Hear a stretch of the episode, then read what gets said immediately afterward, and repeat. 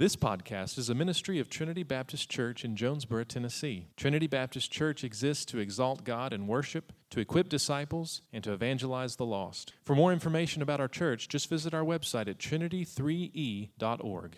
I'd like to ask the rest of us, if you would, to take your Bible and open to the book of Galatians, chapter 1. This morning we'll be looking at verses 11 through 24. We actually started this series in Galatians several weeks ago, then took two Sundays to address uh, just some, uh, so, well, not circumstances, but for Memorial Day and then graduate recognition. So this morning we're back in Galatians chapter 1, verse 11. As you're turning there, I do want to say a thank you for your continued prayers as we adjust, of course, to our new schedule with Emma. Uh, she had a rough couple of months, or weeks, I should say, just some lungs, and I think with the pollen in the air and the temperature being hot and then cold.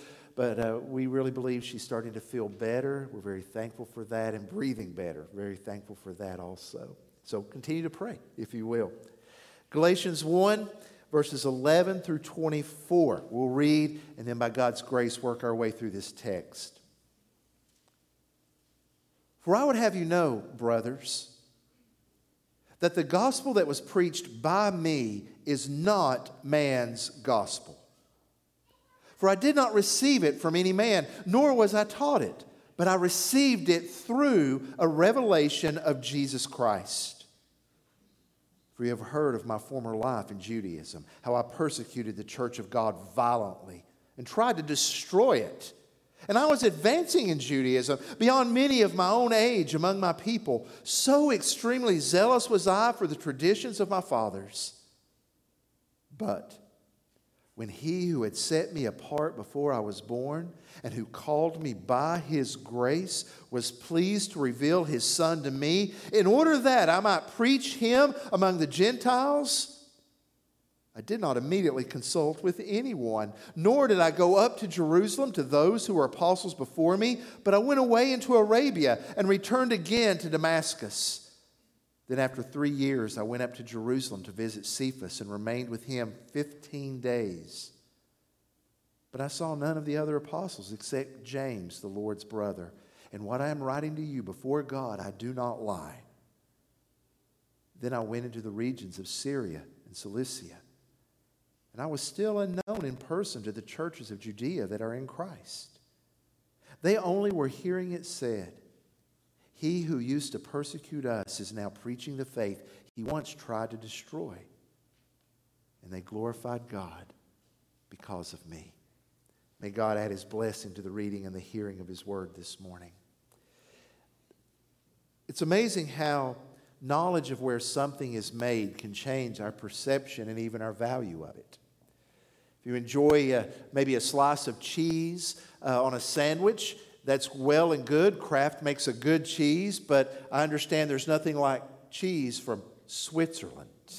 The same is said for chocolate. Chocolate from Switzerland is supposed to be a cut above any Hershey Kisses that we might get at the store. Now, I'm personally, any chocolate works for me. Same is true for many things. Think of silk from China spices from India. The origin of a product can impact our view of its value. Same is true when it comes to artwork. For example, uh, looking at this, if I were to come to you and to say to you, this is what my, my grandson Kimball made in preschool and, and it's for sale, you can buy it if you want. As a grandfather, I'll gladly pay five or ten dollars for it. You may pay 50 cents and say, oh, that's cute. But if I were to tell you that Jackson Pollock painted this, which he did, and it's worth millions of dollars, who painted it changes the value of it. That's the point that Paul is arguing in this section of Galatians. The origin of the gospel makes all the difference. There were certain people in the church at Galatia who opposed the gospel that Paul was preaching. You see, they would agree on the essentials of the faith, the death and resurrection of Jesus. His, his opposers had no problem with that truth. Their issue was the message that Paul was preaching of salvation by faith alone, because of God's grace alone, given through Christ alone. That was the problem they had.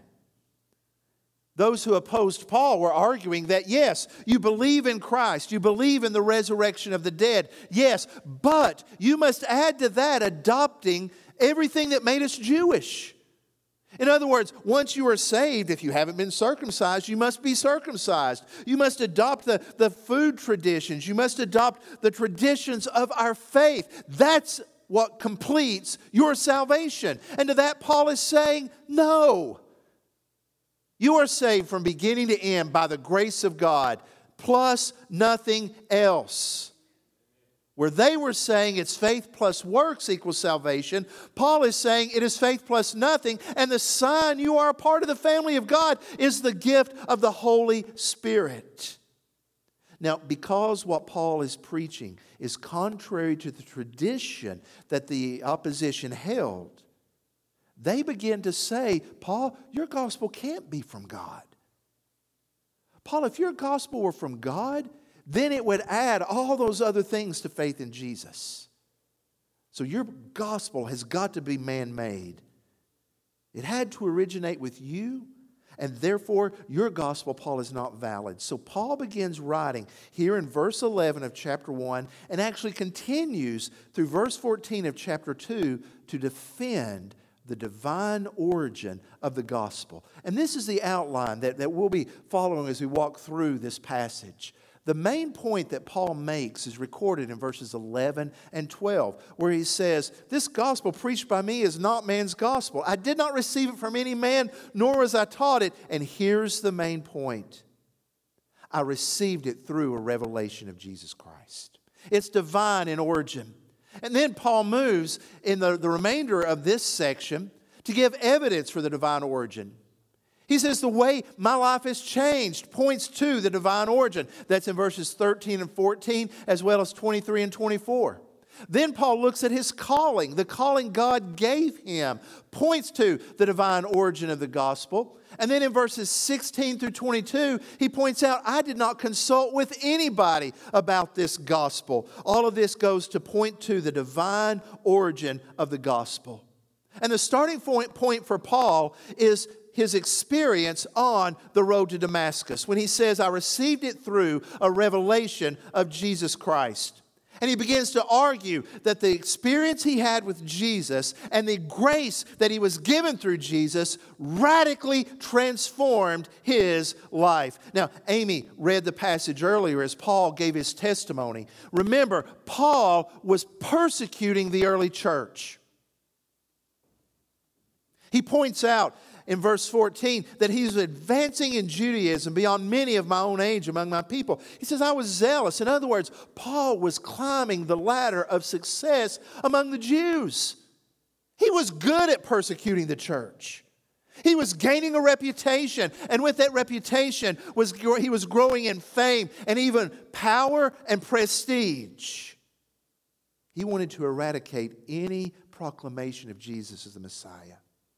And his logic is this What in the world could make him turn his back on the very thing that was giving him power, prestige, and probably even wealth? Well, the answer is it wasn't anything of this world. It was an experience with Jesus Christ.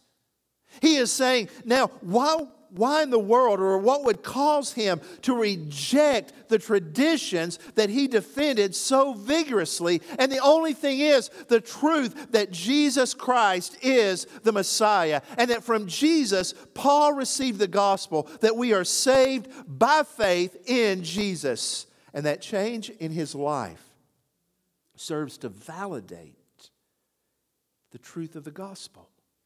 Why in the world would he go from the one who persecutes to the one being persecuted unless Jesus had intervened? And then in verses 15 through 16, Paul points out that he was set apart and called by the grace of God. This is a very subtle emphasis that works played no role in his calling or his salvation. Notice he says, But when he, that is God, who had set me apart before I was born. Now, what had Paul done prior to birth to be set apart by God to be called as a missionary? Nothing.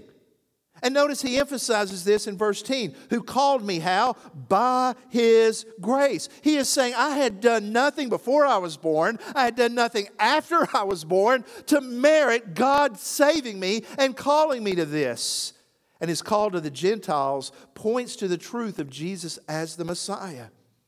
I would remind you that the vocational call of Israel was to be a light to the Gentiles.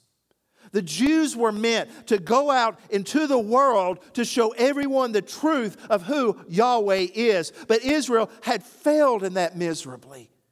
That's why when Jesus was born in the Gospel of Matthew, Matthew is told by the Holy Spirit to proclaim that with the birth of Jesus, a light has shone among Galilee of the Gentiles. In other words, where Israel failed, Jesus would succeed. Where Israel had stumbled in fulfilling their calling, Jesus would be the one who would succeed in bringing the gospel to the entire world. Furthermore, Paul says in verses 16 through 22, he didn't meet with anyone. He says, After this, I did not immediately consult with any person. I didn't go to Jerusalem, which was the headquarters of the church.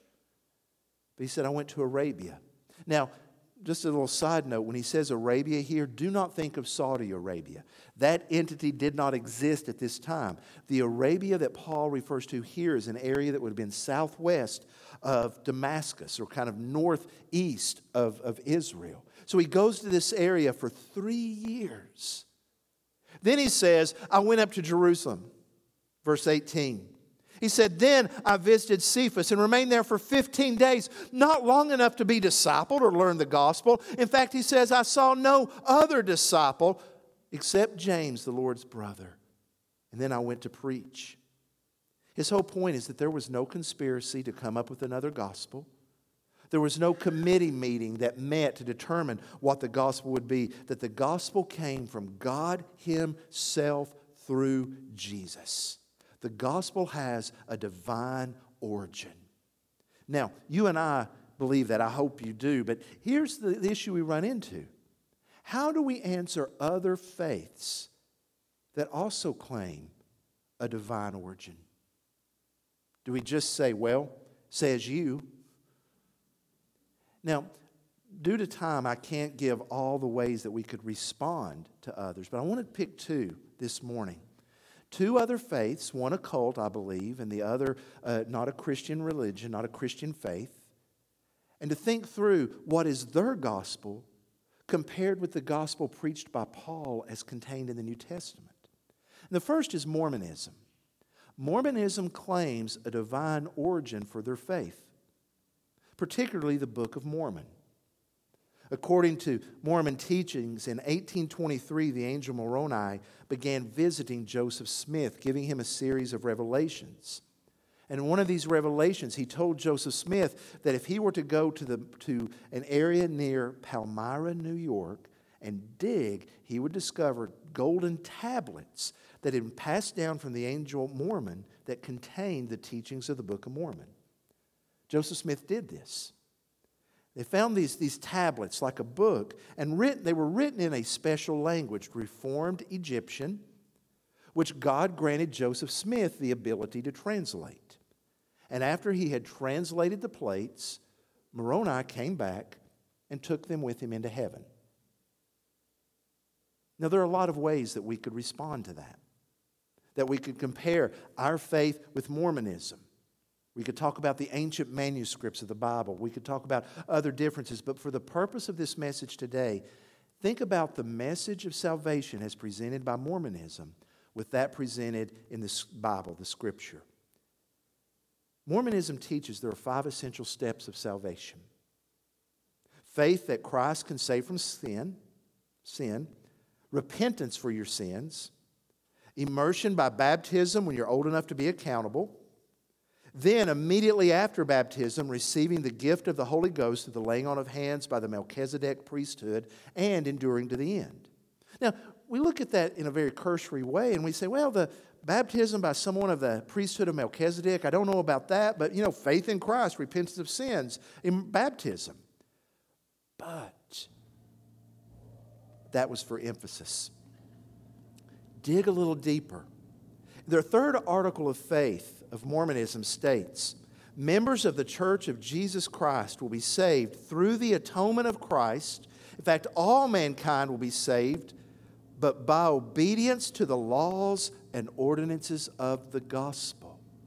By obedience to the laws Faith in Christ plus works. In fact, they go on to state that entrance to the celestial kingdom is granted only to those who accept Jesus through baptism into the church by its priesthood authority, follow church doctrine, and live righteous lives. The bottom line is faith plus works saves you. Now, another faith that claims divine origin is Islam. Now, of course, Muslims do not believe that Jesus Christ was divine.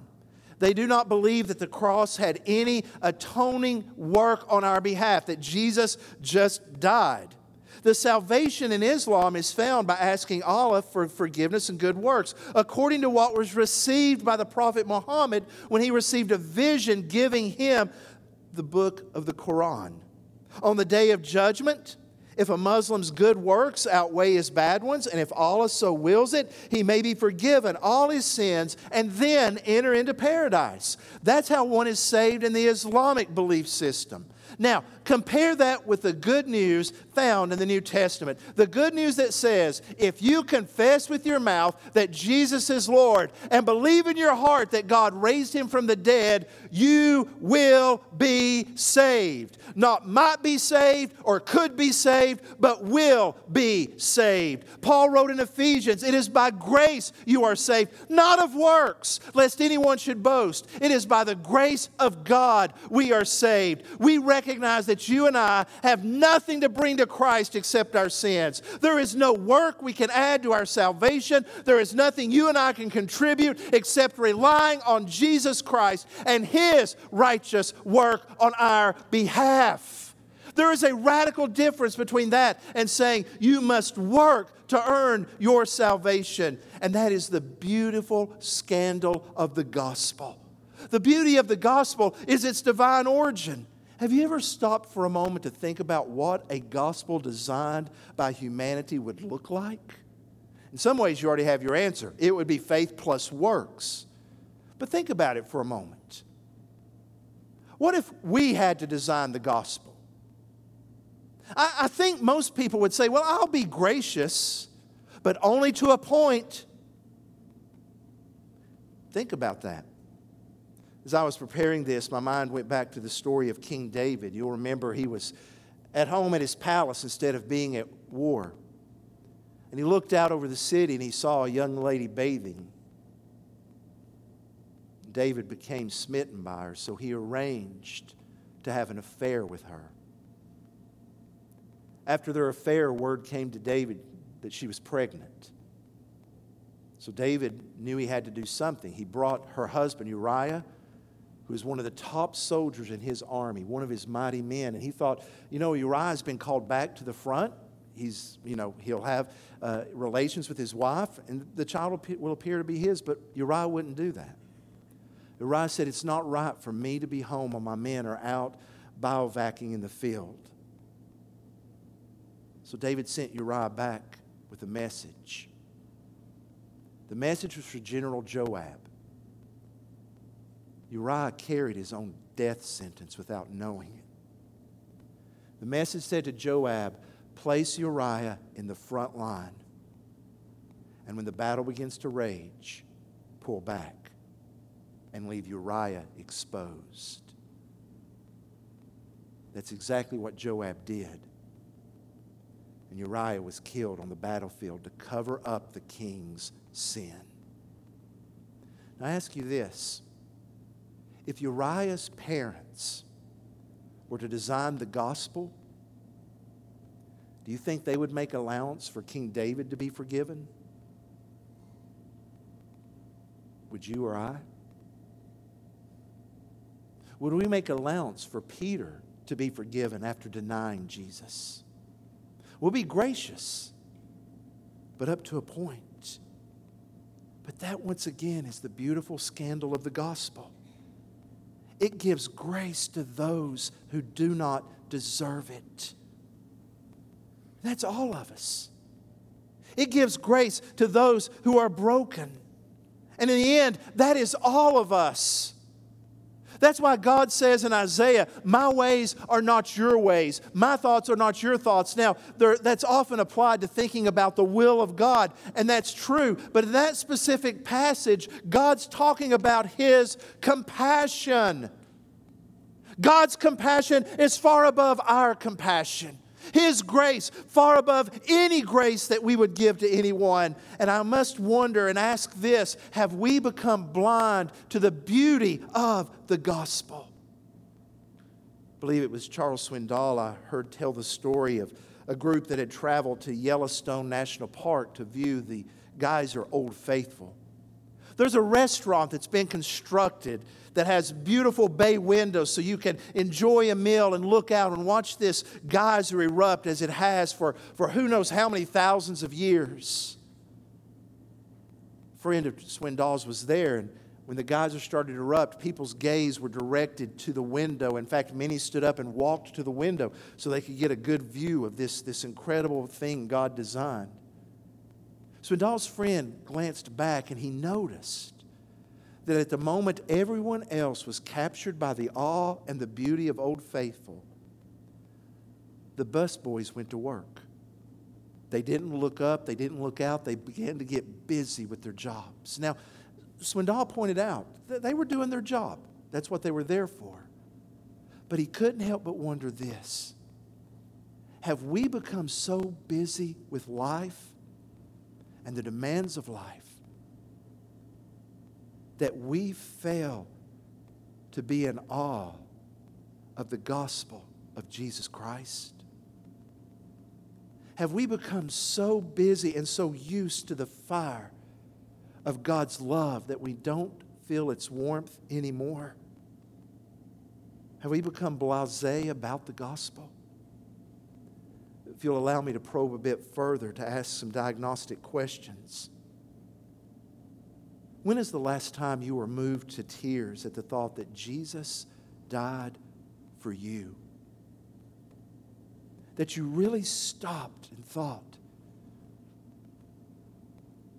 God loves me. He really loves me.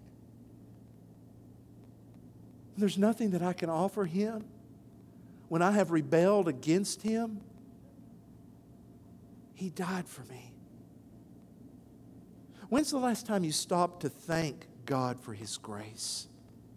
I mean, I'm not just think, talking about stopping at a meal and saying, Lord, thank you for providing these needs, but really stopping in a moment and pausing and saying, God, thank you for the death and resurrection of Jesus Christ.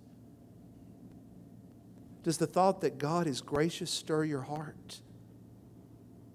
And if answering these questions reveals that your heart may be a bit hardened, your eyes becoming a little bit dim to the beauty of the gospel, ask God to stir your heart again.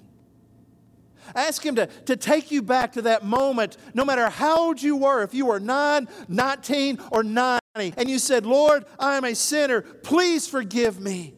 And to know that at that moment your sin was taken and cast into the wind as far as the east is from the west, and rejoice in that and praise Him. And to remind yourself that part of the beauty of this gospel as designed by God is that it changes our lives. See, the gospel is not just a set of propositions to be believed, it is the power of God unto salvation. And that means it transforms our lives. That's the point Paul makes. Verses 23 and 24 He who used to persecute the church is now preaching the faith, and they glorified God. Now, I recognize that very pragmatically, other faiths can argue. Well, yeah, my belief system changed my life, but we should not let that dissuade us from sharing our story of how the gospel changes us. And the gospel does. As it has been said, God loves us just as we are, but He loves us too much to leave us there. We should see growth in our lives. Not perfection. That won't occur until the day we stand before God. But we should be able to look at our lives and say, you know what? I see growth. I used to get, I used to have a very short temper, but now that's changing. I used to be one who, who struggled with lust, not so much anymore. I used to be uh, very, very slow to forgive, but now the Lord is working within me. I love hearing the story that Lee Strobel tells of his conversion. Lee Strobel is a, a preacher now. He's an author. He's written several books on defending the faith because at one time he was an atheist. He was a reporter working for the Chicago Sun.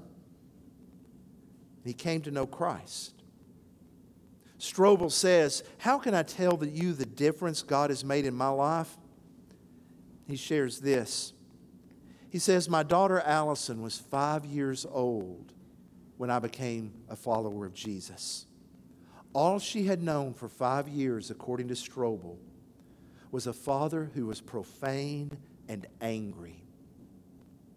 He remembers coming home one night and he kicked a hole in the living room wall just because he was mad at life. Strobel says, I am ashamed to think of the times that my daughter Allison hid in her room just to get away from me. Five months, he says, after I gave my life to Jesus, my daughter went to my wife and said, Mommy, I want God to do for me what He's done for Daddy. At age five. Strobel said she had not studied any of the archaeological evidence. She hadn't learned the logical syllogisms. All she knew was this her dad used to be this way hard to live with. But now her dad was different. And if that's what God does, then she wanted to be a part of that. Do not discount the testimony of a changed life to adorn the gospel of Jesus Christ. Such grace is beyond our reach. That's why God came to us in Christ. I hope you know this gospel today that you know and rejoice in the grace of God given us in Jesus Christ. Because that's the beauty of the divine origin of the gospel. Would you please bow your heads with me at this time? Just a moment, I'll lead us in a prayer, and after this prayer, we'll stand and begin singing in praise and worship to God. If the Lord is moving your heart, and maybe as you've asked yourself those questions, you recognize that you know, the thought of God's grace doesn't move me like it once did, and you feel so led, please know you can come and kneel down at these kneeling benches and pray. Maybe it's just to say, Lord, I don't want my heart to become hardened to the truth of the gospel. Father, I thank you that when we could not reach up to you, you came down to us. And you extend the invitation, all who are weary and heavy laden, come unto me, and I will give you rest. I thank you, Lord, that we don't have to get our act together to be saved. We don't have to do a certain amount of works.